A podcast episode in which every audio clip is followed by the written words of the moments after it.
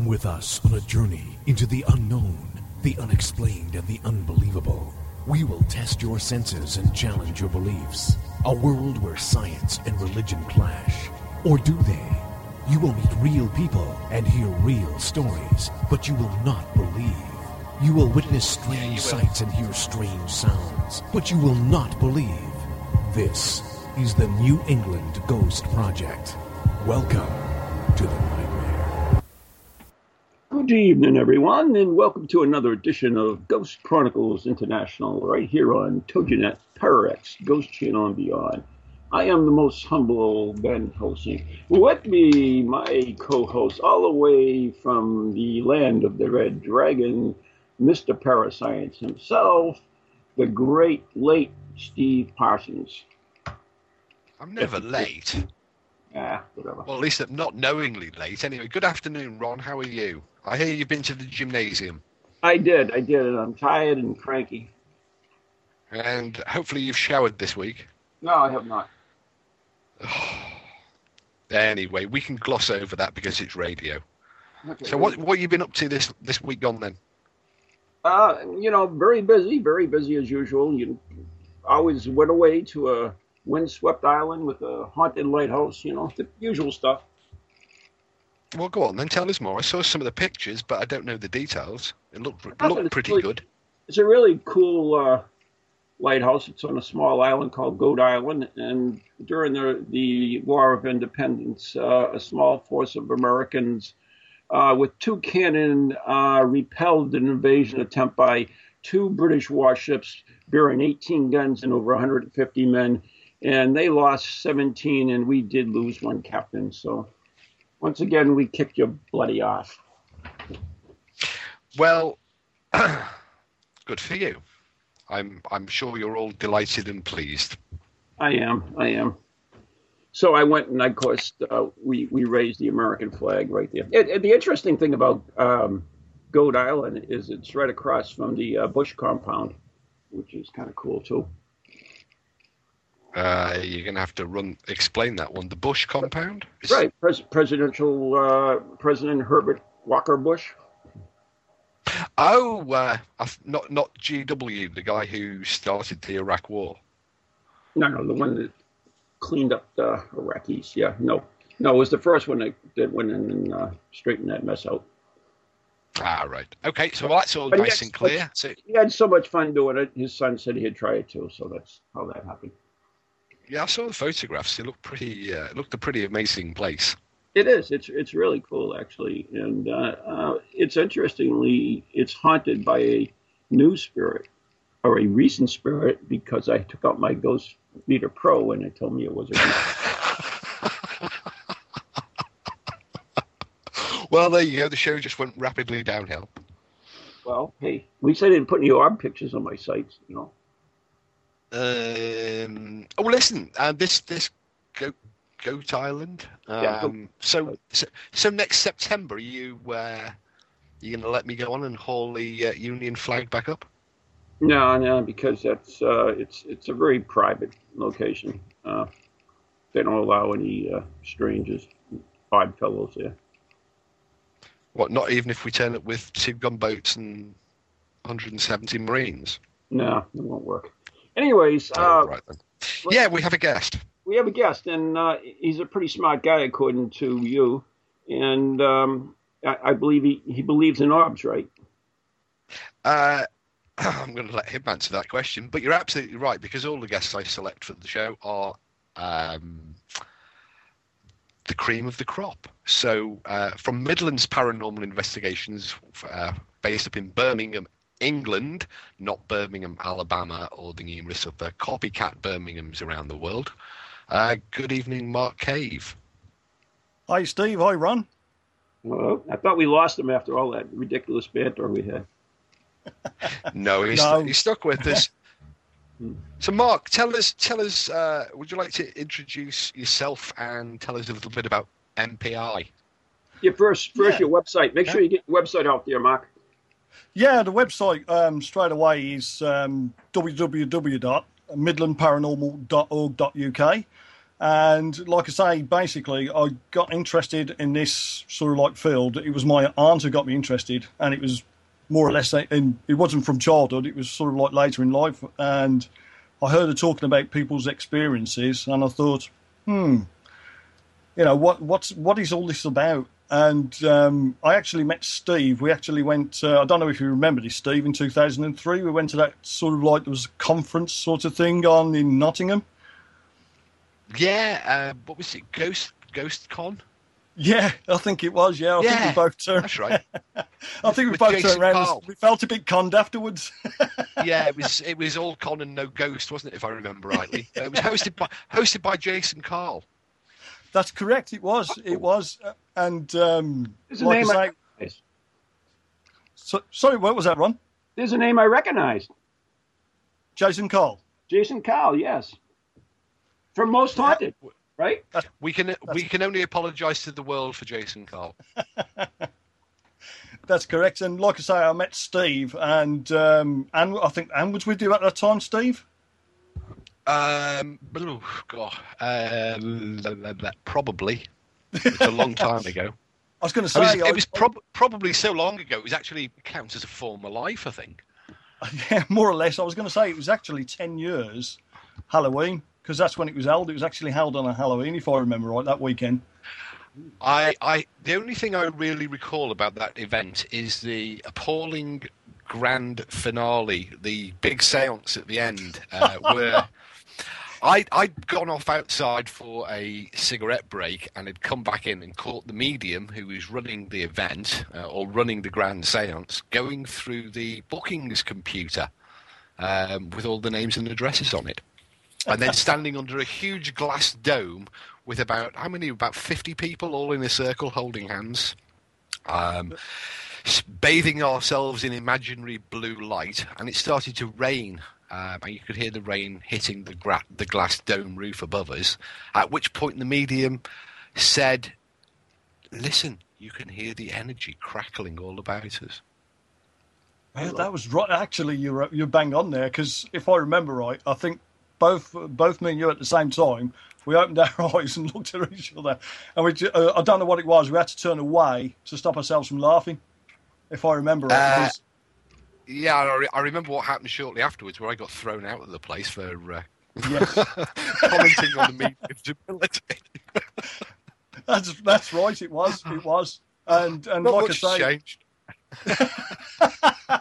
And like I say, that's when I first met you. And and if you remember, that's how MPI became came about because some of the guys that were actually with me that weekend wanted to find more because obviously we we were in fact we had our own thing going. If you remember, Steve, we actually stuck with you That's right. and went, That's right. went round Bestwood up our own- Lodge. That's right. We set up our own investigation. Um, I think up on the first floor somewhere, if I, if memory serves. It was a very long time ago, but um, as I say, I can only I can only apologise um, for uh, Jason Karl um, and, and my comments directed at the medium that night. But then. You know, she wanted to look at the booking computer. God bless her. So yeah, so that Are um, you saying that Jason so is is not a good paranormal investigator? Is that what you're in, insinuating, Steve? No, I was simply apologising uh, to the world for Jason Karl. Um, he's an excellent actor, hmm and he's done some great work on um, oh, what's it called? One of these shopping channels. Most Oh, haunted. bid, bid up TV, wasn't it? Bid up dot TV. yeah. I had a shock of my life missed- when I was flicking through. They miss all, they miss all this in America uh, with their 500 television channels. And, I, I'm uh, going to have to get Jason Cowell in the, in the show to rebut all this. Uh, Well, that'll be an interesting show. Hmm. He could, he could, he could even end up selling some, uh, selling some decorating. Yeah, because last time I saw him, he's selling paint, paint rollers on a shopping channel. That's good. yeah. So there you go. So that's what happens when your TV, when your most haunted television career finishes. Um, presumably, you're often, uh, you're often that desperate to get back on television that uh, you'll end up doing anything. Sounds like it, Steve, doesn't it?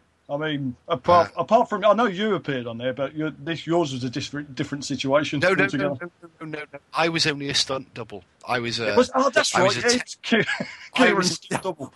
only, yeah, I was only a temporary aberration on people's television screens, um, and once the medication started to work again, it was it was fine, and I, uh, you know, you know, I saw the there is evidence of you on the show, so that I mean, you can. As much as, I'm not as much as I'm you not denying it, it, as much as you try to downplay it. We know we saw you on there having a really good old time, chasing orbs around, listening to stones drop, and and watching the glass swirling, if not participating. Yeah, yeah that was it. That was it.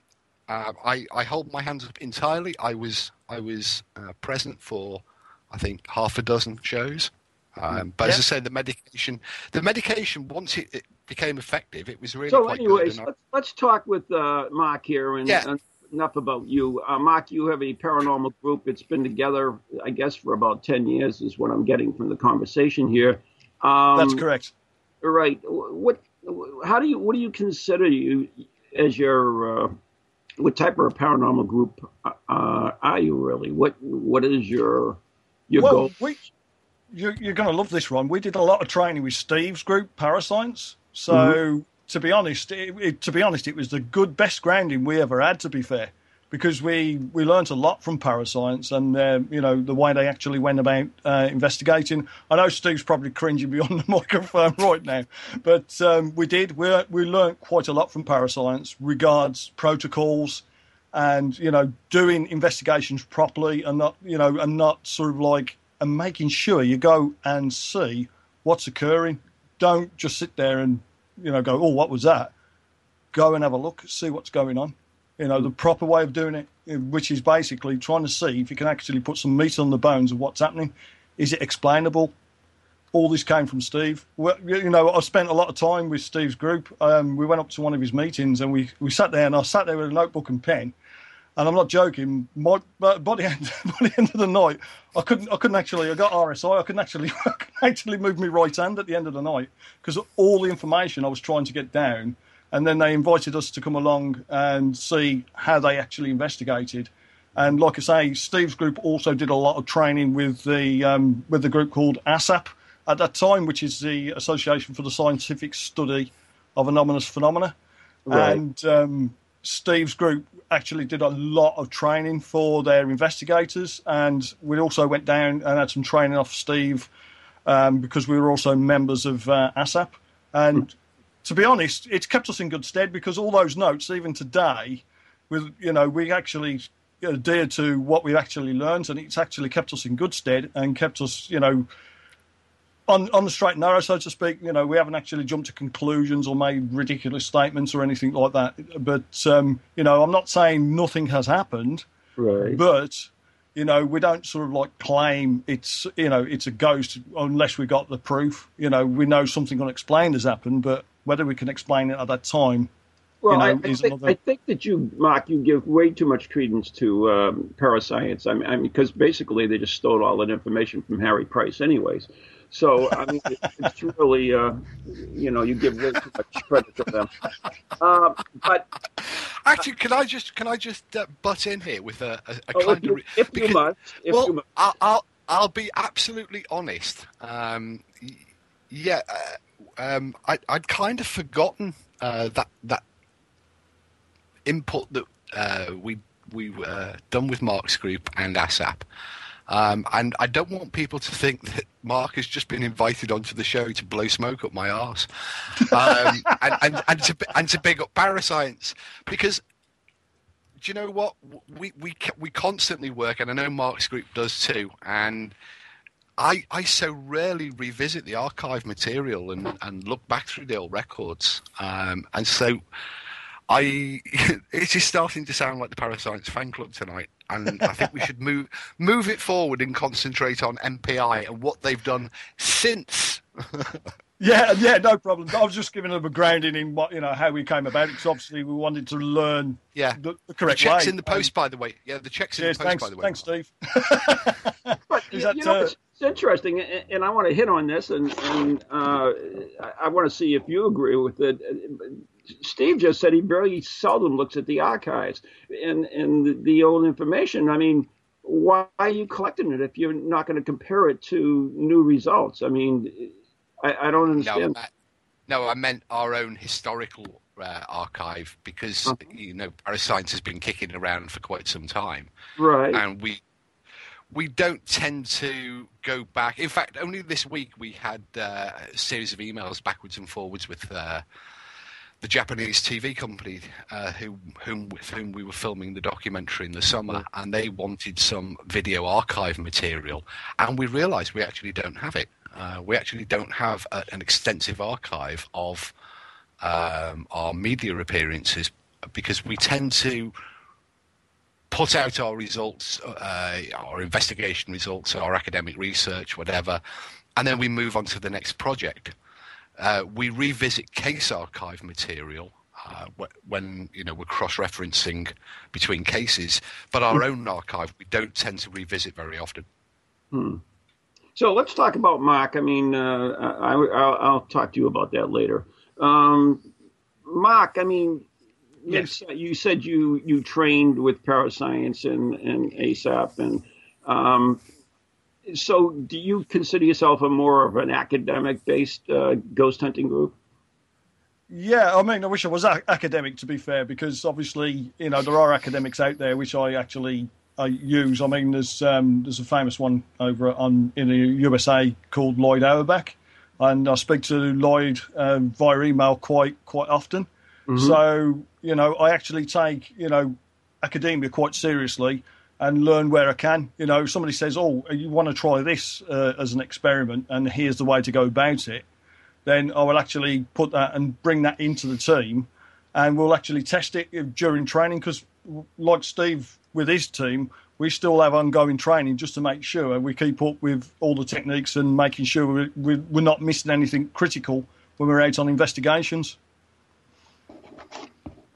Okay, so I mean, what what is the goal of your group? I guess I'm trying to get at. I mean, is it just to go out to investigate for the sake of investigating, or, or I mean, there there must be some goals to be reached, or, or or is well, it? I, yeah, there, there, are goals out there. Obviously, you know, I mean, we get people who, uh, I mean, the, the, mainstay of our goals at the moment are actually helping people who, who have had actual groups with, and in brackets, so-called mediums into their house, and they've claimed all sorts of things going on, you know, sorts of demon portals and all that in the household. That these families are actually coming to us now, you know, crying their eyes out and scared, petrified, scared that you know, there's something going on in the house. And when I've when I've actually looked into the crux of thing, you know, the crux of this um, actual claim, they, you know, I can't find any evidence of it. And I'm just saying, you know, and I have to get these families and, and sort of like deal with these families and calm them down and actually go and visit them and mm-hmm. say, look, there's nothing, there's nothing here. You know, if somebody's telling you, you know, it's auto suggestion, you're going to think it is happening. What you've got to do is take that out of, out of, out of your mind and, and settle down in your own home and just take no notice of these people because obviously, you know, they're making all sorts of claims that you're actually believing. And nine times out of ten, Ron, um, unfortunately, it has to do with some of these television shows as well because half, half of the groups out there sort of like base themselves on TV shows, and as soon as they walk in, everything's kicking off. You know, and, and this is what scares people into thinking like, you know, um, because they've claimed they're a medium or a psychic, that all of these things are actually evidence in a house. When when you go there there's nothing wrong with the house at all. You know it's just basically all these groups that are not following proper protocol that are actually causing the problems out there. So our mainstay is to help those people of you know if we get a case like that is to go in and get you know get them some help with with us going down and speaking to them and actually looking at what they've been given and saying well where's their proof and once they start looking at this they realize then that these people haven't got any such evidence whatsoever. So they start to relax and they feel more comfortable in their in their home. So you know it's that psychological part of it, and I think that's very important because once you get somebody that's really disturbed like that, it, it is you know you have to go and go out and help them because obviously they've been sort of like duped into thinking something's going on when obviously it isn't. So, so I, I guess, just judging from your answer, that you're anti-medium and anti-psychic. No, no, no, no, no, no. Um, like I say, it's these. Uh, what it is is it's the actual groups and the members actually claiming they're psychic, but they're not backing it up, or they're not using the proper protocols as you know a, what what they should do. And instead of you know looking at it properly, um, is basically and, and using proper psychics, if you know, and trying to get proper results, but without upsetting people. That's Mm-hmm. where it all starts because they're, they're actually letting out all this information to the families there instead of actually, you know, instead of saying to the psychic like I would do, is basically if I was using the psychic for an investigation, for instance, I wouldn't you, actually tell you them whether I was. psych, do you use a psychic for investigation or a medium? Have you? I've never, to be honest, I've never met one I've actually felt um, comfortable with. Ron, to be fair, I mean because the information I've actually gathered by by talking to them, it, it's sort of like I've actually asked them a couple of questions, and and the questions and the answers don't seem to seem to match. They sort of change their answers every so often, which. To be honest, I, I want somebody I can trust, literally trust, and who is genuine. And it, it's very hard out there at the moment to actually work with um, you know, find somebody you can actually feel comfortable with where, you know, they're not going to start telling people what's going on in their properties because I've asked a few mediums and psychics about this and they would, oh, yes, I'd let the person know. And I say, well, what about that psychological effect? Because you can't actually prove to them that that's actually happening. I said, and we're monitoring you. I said, so if we're monitoring you, they actually class us in the same realm as you. I said, so if you get everything wrong, I says without proof, you're actually putting, you know, the fear of everything being let loose in their house. You know, demonic, you know, demonic spirits and whatever. I said, you know, you you can't actually upset people. You know, you can't tell people that because we want to see proof. We want to actually do it under control, you know, under a certain control condition if we can. Obviously, we can't if it's somebody's home, but there are certain uh, things you can actually put in place to actually test these theories. So, to be honest, I've never felt comfortable with, any psychic medium I've actually met, Ron, to be fair. So, I, I mean, don't you think that uh, people who uh, are having experience are going to believe what they believe despite uh, whatever you tell them? They're going to take what they want to believe. If they're going to take a psychic's word, they, they may take that over you, even though you have no evidence of it.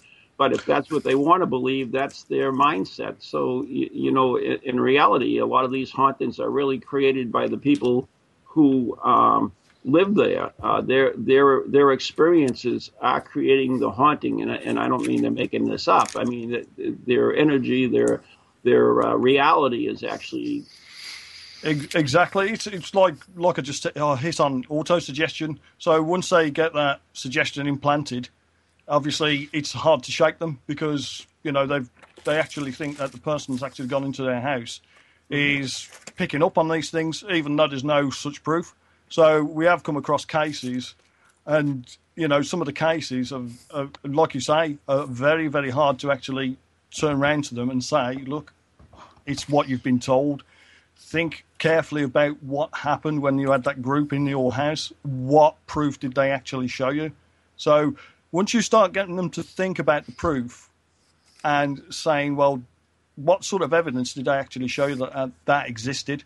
And when I say, well, they didn't, I say, well, there's the argument for a start off. You you haven't got proof. All you've got is somebody say so. Well, don't you don't you think we're confusing the two words, proof and evidence? I mean, we can we can't prove the paranormal, but we certainly. Oh, right, evidence. yeah. Yeah, I'm, I'm just saying the evidence for oh, obviously let's go for the evidence then. So you can't actually they can't actually see any physical evidence of what the you know these portals that they're claiming are in the middle of the bedroom or whatever. You know you, you, you can't actually prove uh, well you haven't got evidential fact that the portal actually exists. You know when when I've gone and seen the play you know places and you know living quarters, I've not actually experienced anything and not felt any different but because they've had people in saying, "Well, I feel," you know, members of the team who go along with it and go, "Yeah, well, I'm feeling sick and everything," this just scares people. Um, you know, I've Beyond belief. If if you can't find the, the proof from the the medium, uh, do you find any evidence at all when you do investigating, or or is it just more debunking? um, well, basically, I mean, majority of it I've actually debunked. I mean, I'm not saying that, um, like I say, Ron, don't get me wrong. There have been occasions where something's actually thrown me and and my group, and we've we've not been able to actually sort of like recreate it or actually put a finger on what's actually caused that. But what I wouldn't do, and I never do this, is actually tell tell um, the occupant if they're really really scared what we've actually found or what's gone on because even if you find something that's unexplainable, that can actually turn person, you know, uh, fear, fear, levels up 100% fold, you know, and once that starts, you, you, it's sort of like it's a knock on effect. Once they hear that, they sort of think, oh, there is something going on. Even though we've said something's happened, but we haven't got the proof, people still, you know, think things are going on. Even if you say it to people who are not even, you know, scared by the, you know, by the word, you know, spirit, ghost, or whatever, or whatever they've witnessed, even though they turn around and say, "Well, I can live with it." If you actually tell them that, then you can see the face change, and they're thinking, "Oh, right, okay." So, you know, you have to you have to sort of like word it care- carefully to say, you know, what your findings are. So you have to be very, very careful in situations, especially when it's a sensitive one, where you know, you know, if you've got a young family in there, for instance, they've got children, you've just got to be very careful. So I, I, I'm kind of a little bit confused. Uh, in your group, do you just do investigating? I mean, do you investigate places where nobody else has ever gone in? Uh, do you do any of that, or are you just going in after some other group has been in and either trying to debunk them or trying to? Well, I guess debunk them from what you're saying. Well, no, we've, uh, like I say, we had um, private homes and everything like that to um, investigate, run. And like I say, most people who've actually contacted us who want a, genuine investigation are not even scared by it. You know, they've actually I've actually spoken to them, and they say, "Well, not really scared by it, but."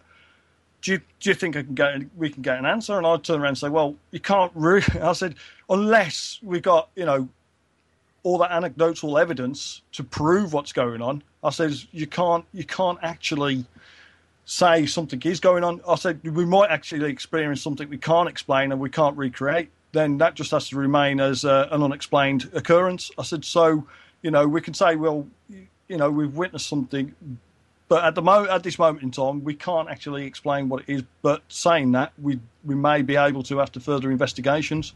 Okay. So I, I, hear the tunes, which means we've got to take a break right now. Uh, you're listening to Ghost Chronicles International on TogiNet, Parax, Ghost Channel Beyond with uh, Mr. Parascience, Steve Parson. New England's own Van Helsing, and our special guest, Mark Hay from Midland Paranormal. Is that correct?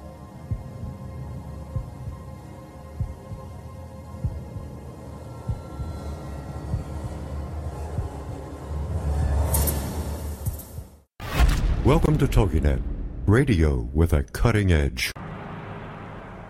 Everything you heard about witches is true.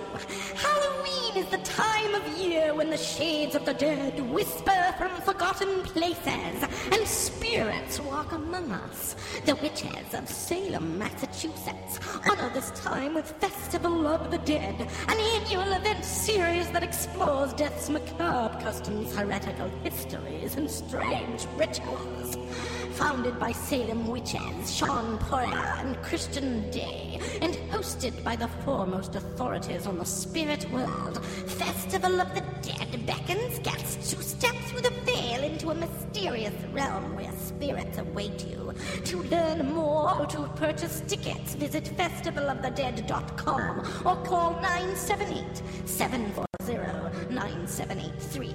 Happy Halloween!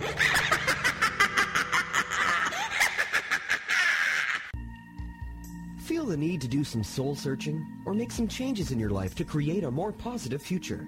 Then Circles of Wisdom is just the place for you. Circles of Wisdom is a metaphysical bookstore and more, located on Route 28 in downtown Andover, Massachusetts. We carry a large selection of books and music, crystals and gemstones, jewelry and gifts, sage, aromatherapy, and so much more, all in a relaxing and welcoming atmosphere. We offer classes on a variety of topics like yoga, Reiki, psychic development, alternative healing, and personal transformation. For guidance on this journey we call life, get a reading from one of our many readers at Circles of Wisdom, 90 Main Street in downtown Andover, right next to Bertucci's. Call us at 978-474-8010 or check us out on the web at www.circlesofwisdom.com. Lots to see and do in a feel-good place, an oasis in this hectic world.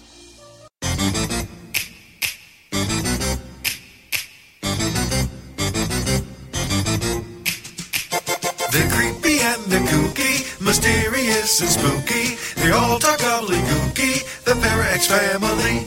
The shows are paranormal, not stuffy but informal. The topics are abnormal, the Parax family. They're strange, deranged, unrestrained. So grab your favorite brew, it's time to rendezvous as we give awards to the Parax family. Take 6,427. All right. Hi, I'm Ron Kolek, author and lead investigator of the New England Ghost Project, New England's own Van Helsing. And I'm Ann Kerrigan, the blonde bombshell, and I'm the lead investigator of East Bridgewater's Most Haunted. And we'd like to invite you to tune in Ghost Chronicles, The Next Generation, every Wednesday night at 7 p.m. Eastern Standard Time on www.toginet.com. So, so Ann, what are they going to hear on this stupid show? What are they going to hear? They are going to hear things that they can't believe are happening. Like uh, Beyond Bizarre. And cemetery tripping. Oh, that's your deal, right? Absolutely. Yeah, one of these days you're going to get uh, so scared of one of these cemetery tripping things that uh, you'll I'll have to get a new co-host. I am brave beyond belief. Yeah, we'll see. scares me. So, anyways, if you're bored and you got nothing to do on Wednesday night, tune in to Ghost Chronicles Next Generation with Ann and Ron. See you then.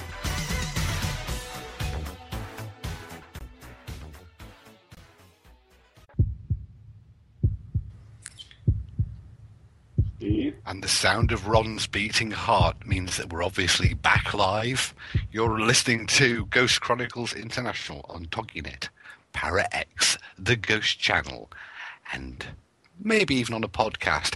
But having listened to the trailers that we've just gone through, it's uh, I think it just reminded me that it's your other co-host's uh, birthday, isn't it? To the brave beyond belief Anne Kerrigan.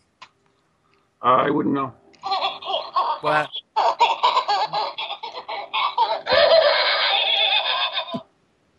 I guess. well, happy birthday, Anne, from the both go. of us. Not listening. What do you care? Well, she can listen to the podcast anyway. Um, was- as I said, was- I'm speaking with uh, Mark Cave from, uh, is it Midland Paranormal? was just about to do. Yeah, Midland Well, Paranormal about to tell you Investigations. so, uh, welcome, Mark, and uh, we we had some interesting stuff. But you know, we always uh, we always like to mention uh, Steve's favorite subject on the show, and that would of course be orbs. Don't, don't. Oh, yeah, What you was go. It. I'm sorry, Steve. Did I, I hear something? on- Oh well, you know. Whilst you were talking over me, I think I think you said the word orbs. Did I really? Oh, I must have slipped out. I'm sorry. An- Oh, well, it's done now. It's done Uh, now. So, I mean, you, you've been, uh, Mark, you've been working in the paranormal for quite a while now. I mean, what are, what is your take on some of the, the stuff that's involved? Some of the equipment, for instance. Let's we won't go that route, all right, Steve? Uh, some of the equipment that that uh, some of these ghost groups are using. Uh, what what equipment do you find useful? What uh, what equipment do you find pants? Well, I I think most of it. I mean, um, when you talk about EMF meters and stuff like that, I mean, I find them useful. They're great environmental monitors. To be to be honest, Ron, I actually use them to you know monitor situations within the actual building that's um, you know we're actually investigating just to make sure there's no you know no massive EMF spikes that could cause people to hallucinate and that sort of thing. So I do find EMF meters are you know valuable for sort of like monitoring. Same again with therm- thermometers. It's it's great to use a thermometer, and it's it's a bit weird with this one because we have we've actually got data logging uh, thermometers now, which you can actually date, you know they sort of like log every sort of like five thousandths of a second or something like that. It's really you know really quick logging. And it's fascinating, you know. We've had investigators say, "Well, they felt cold, and you know there seemed to be a drop in te- room temperature." But when we've actually analysed everything we've actually captured, there's nothing actually changed. You know, there's been a steady, obviously, if, if you if you're working late into the morning, obviously you get a steady decrease in temperature.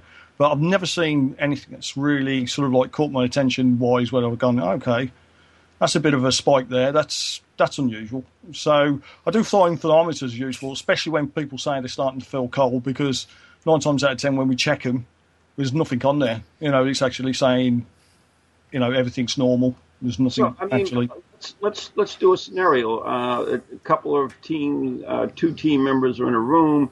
Uh, one of them's in the corner, and they feel uh, a cold spot. So, Yes. wh- what do you do? What uh, do they have a data log with them, or is it? Yes, they do. Yeah. So to be honest, they can actually move them. They know where the sensor is. I told them whatever you do, don't put your hand by that sensor because it'll pick up the you know your body heat straight away. So they know where to pick these things up and actually place it where they feel feel it's gone cold. So we just leave it there as long as we can, just to see what what we can actually pick up. So I'll get the investigators then to put it where the cold spot is and move away. So that way, then they're not having an effect on on the thermometer as it's data logging. So um, you know that's that's how we Aren't- use it. Aren't you taking a human human uh, factor out of it? Yeah, yeah. That again, you've you've got to take that human factor out of it. And like I say, we've when we've downloaded the actual graphs, it, it's amazing. You know, it, where, even when they've said there's been a cold spot, we've looked at the graphs and humidity, relative humidity, and temperature, and there's it's it's just normal run. You know, there's nothing there that's actually said to me that oh yeah, there has been a drastic temperature, you know, temperature change or humidity change in the room that's actually caused, you know, that sensation. Perhaps it's something you know, perhaps the, the actual thermometers we're actually using aren't the right correct type. Perhaps there's something we don't, we actually feel that we can't measure. I don't know. It's a, it's a bit of a weird one, but everything keeps, seems to come back so far as you know level recordings. It doesn't actually spike, which is uh, amazing. Like you know, because obviously we've been investigating so long, we've had investigators and come back and say it was a cold spot in there. And when we downloaded it, we showed them the graph off their data log, and they're absolutely amazed there's not been a, a temperature drop. Again, it could be the fact that you know if you're early hours of the morning, you start to feel tired. And when you're tired, your temperature drops, your body temperature drops anyway. So it could be just a natural process of your temperature dropping. But you know, I've never found anything untowards with, um, like I say, with temperature drops with thermometers. So Um, I, know that Steve is, and his team at Parascience has has used uh, data logs for quite a while. So Steve, is, is, do you do the same thing? I, I actually thought that you guys were. Uh, well, we don't move the data loggers because they're preset before the investigation commences. But in in in regard to what Mark said uh, about the lack of data sometimes from equipment, you know, to support people's subjective experiences. I would suggest that there's another possibility that we're just rubbish ghost hunters. Because if you look on the internet, week in, week out, you've got all of these groups who are getting amazing results. And, you know, uh, our poor groups seem to go out week after week. And uh, clearly we're not getting very much at all.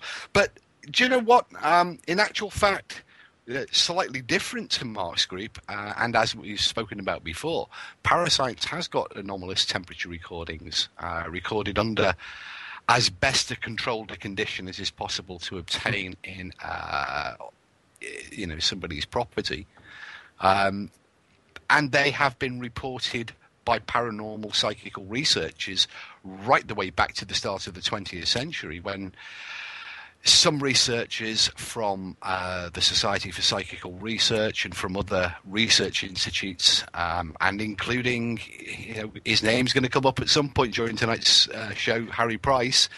They all recorded within seance rooms and within haunted locations real uh, anomaly anomalies within the temperature. Uh, mostly temperature changes down, but but also uh, increased temperature changes as well. So they do happen. They are incredibly rare, but they are documented. And as I've said many, many times, um, if there's one thing that I would recommend any paranormal group to go out and invest heavily in, and that's temperature recording and logging equipment.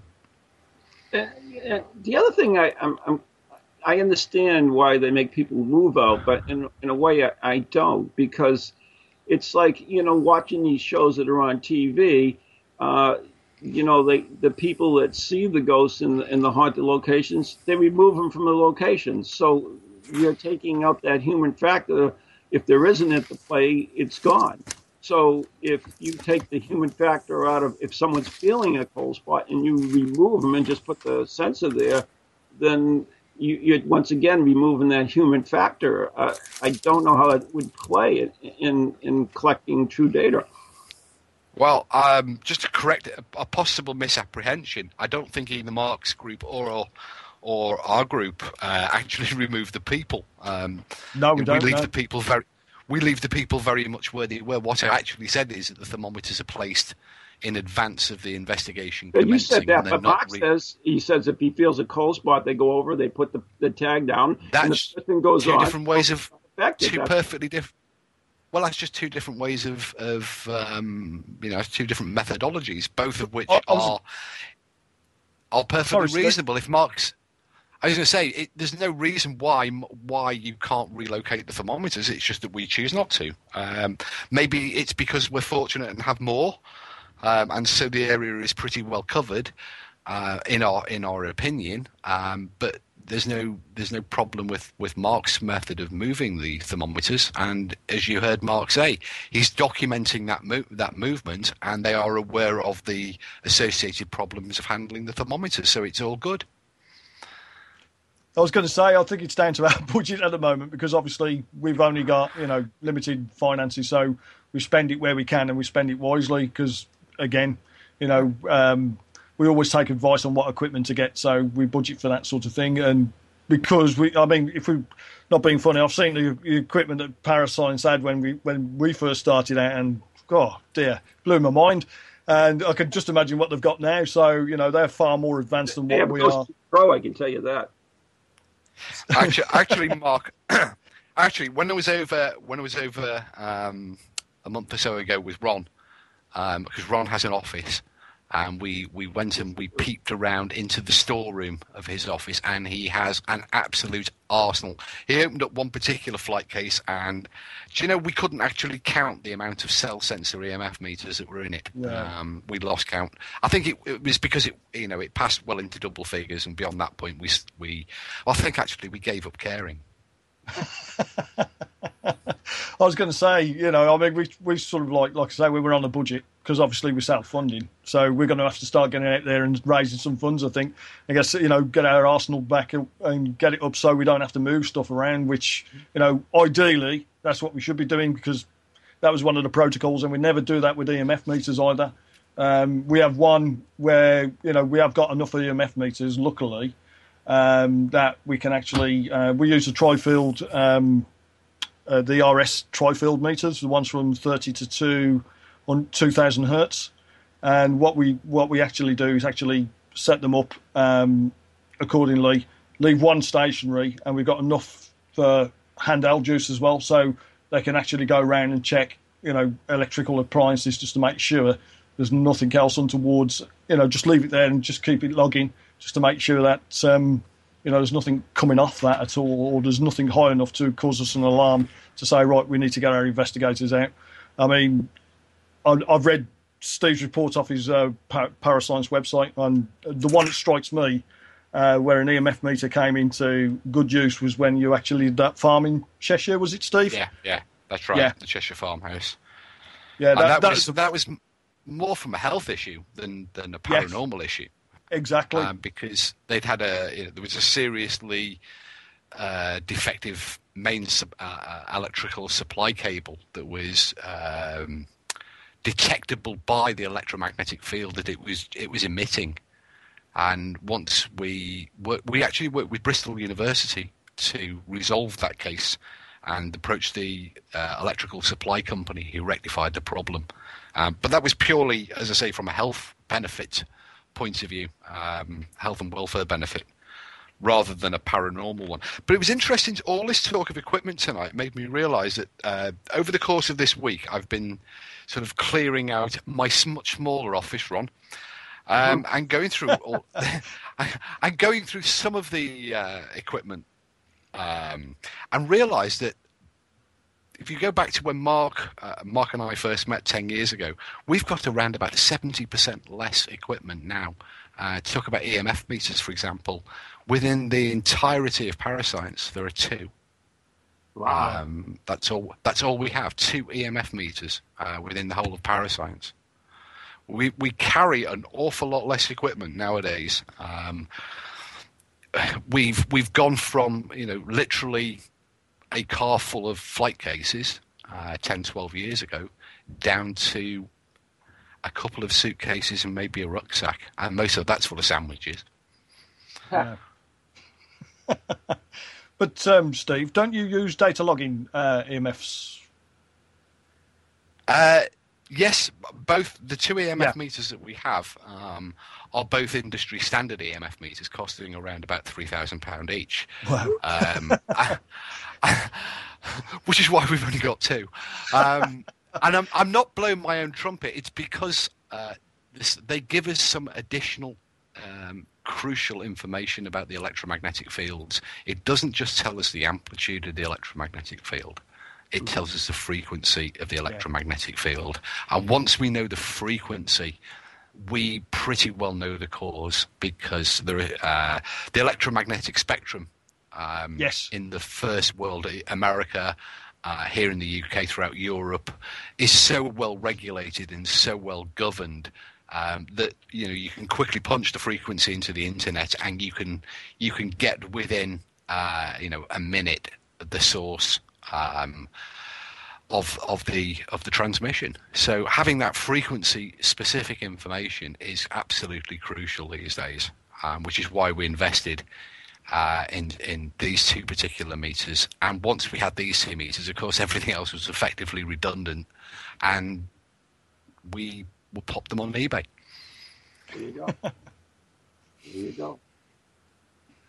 You know, it's it's interesting. You, you talk about the cell senses and, and the ghost meters and those things, and I, I know you don't give much credence, and for obvious reasons. Reasons, uh, but I've seen them used in different ways that uh, they're evidential. I think in, in what they do.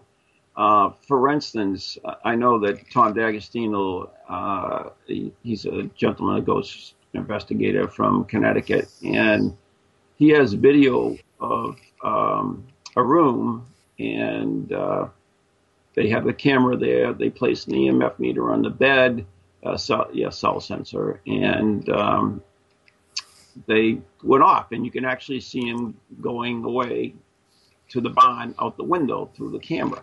Well, while they're gone, all of a sudden the EMF meter goes off and the camera begins to move.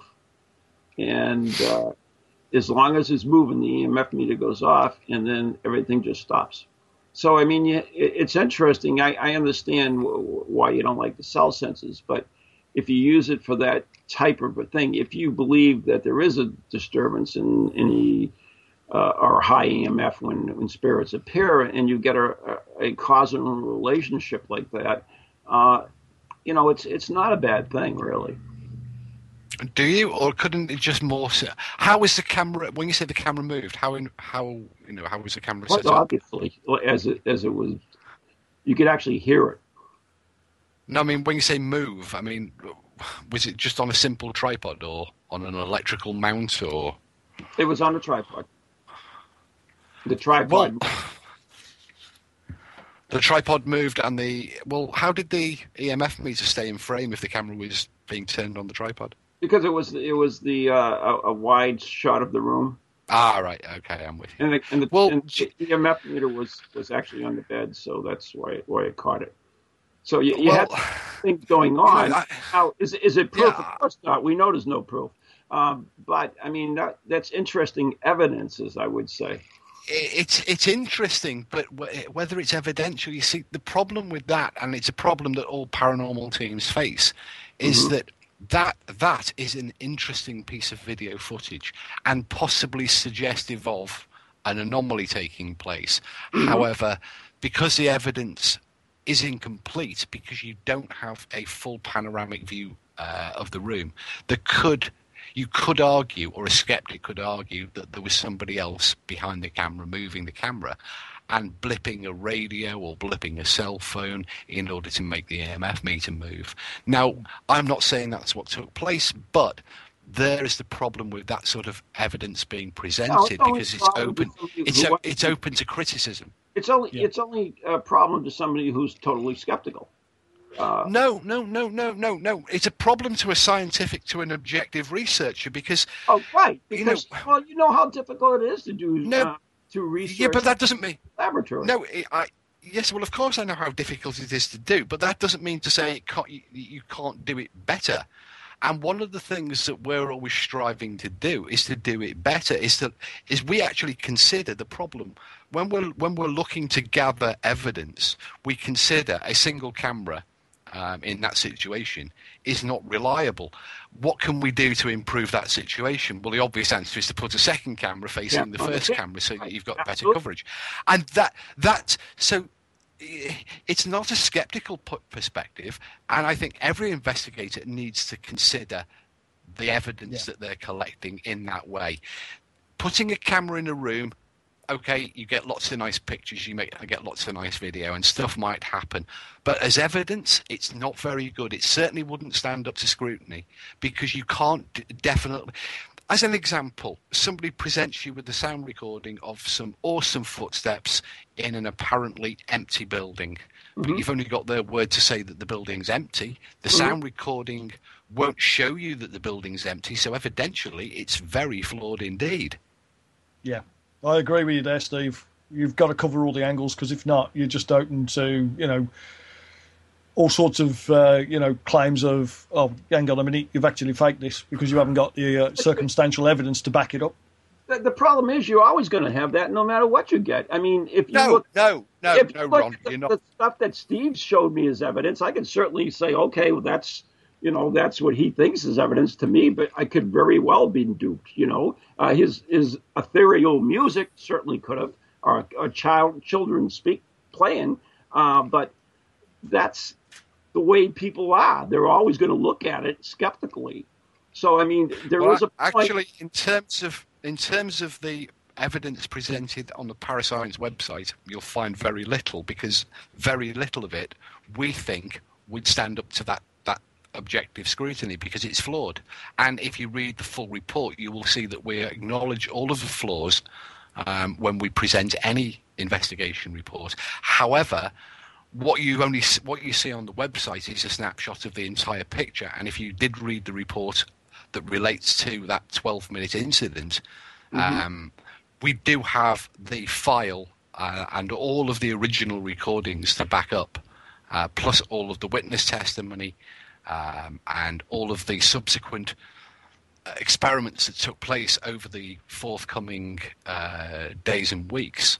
Mhm. So we can demo- we can demonstrate. Um, But you can't 100% prove that that, no, I didn't say. I didn't. Um, we, you will find no word of a cla no claim of it being paranormal either. I mean, that's what But we I can demonstrate. I can demonstrate sound methodology being used to try and explain what took place. So and I mean, is it a degree? Is it a degree of of uh, you know evidence? I mean, uh, it's a point, and you no.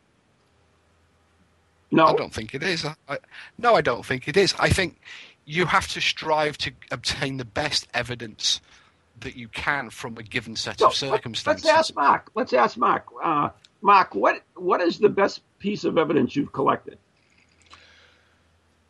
The best piece of evidence I actually collected, I actually caught on um, a voice recorder that I'd actually sat on the table while Mhm. we was actually in a different room. Now, the, the place concerned was an old coaching inn, and it had a very, very stiff door to actually um, get into this place, and it had a very snappy hydraulic hinge on it. So if you let go of this door, this thing just slammed.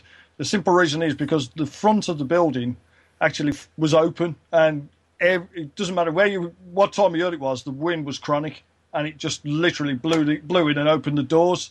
So what we did, I just put it put a voice recorder down, and there was four of us actually sitting in a separate room, totally different from that, and we actually heard the hydraulic hinge on the door move, and we heard it. I heard it slam, and somebody actually was one of the people that actually worked there was with us, and she seen the door open because she got view of it through the bar, and she actually mm. seen the door open, and she was expecting one of my investigators to come in, and my investigators were actually elsewhere in the building. They were upstairs, so there was nowhere. There was only us downstairs, so there was nobody else around, and we picked up picked it all up. But like I say, when I play that to people, and Steve knows where I'm coming from on this one they just turn around and say, yeah, but it couldn't that have been any one of your, you know, wasn't that sort of like fabricated?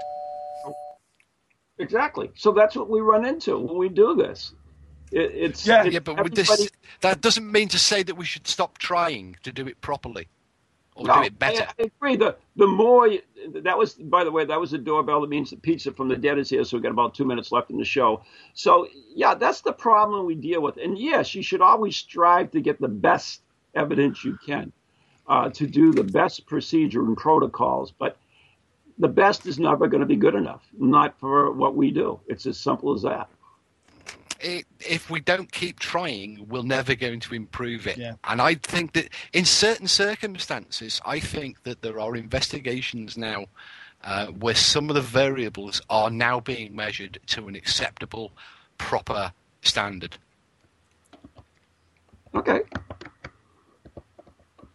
So, anyways, um, we do have to wrap it up, and, and I want to thank Mark Kay for coming in from Midland Paranormal. Mark, thank you so much. Uh, you know, we got to ask these questions because people want to know. I mean, we have all people li- listening from all points of view, so it's it's it's good to hear.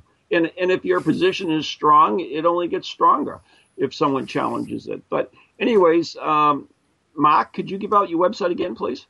Yeah, my website is www Midland Paranormal, all one word, dot org, O-R-G, dot UK.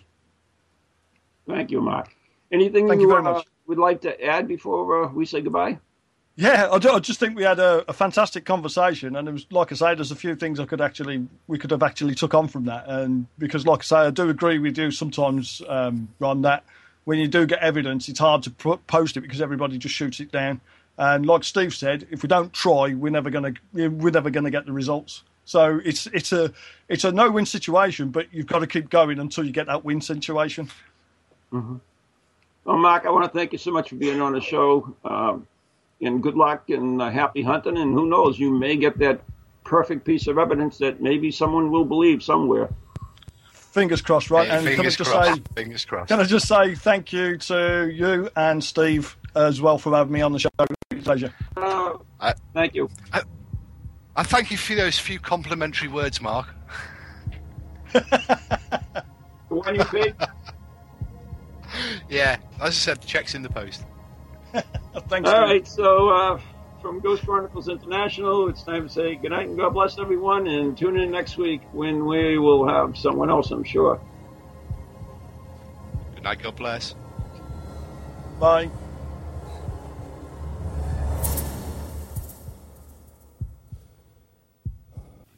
From goalies to ghosties, long-leggedy beasties, and things that go bump in the night.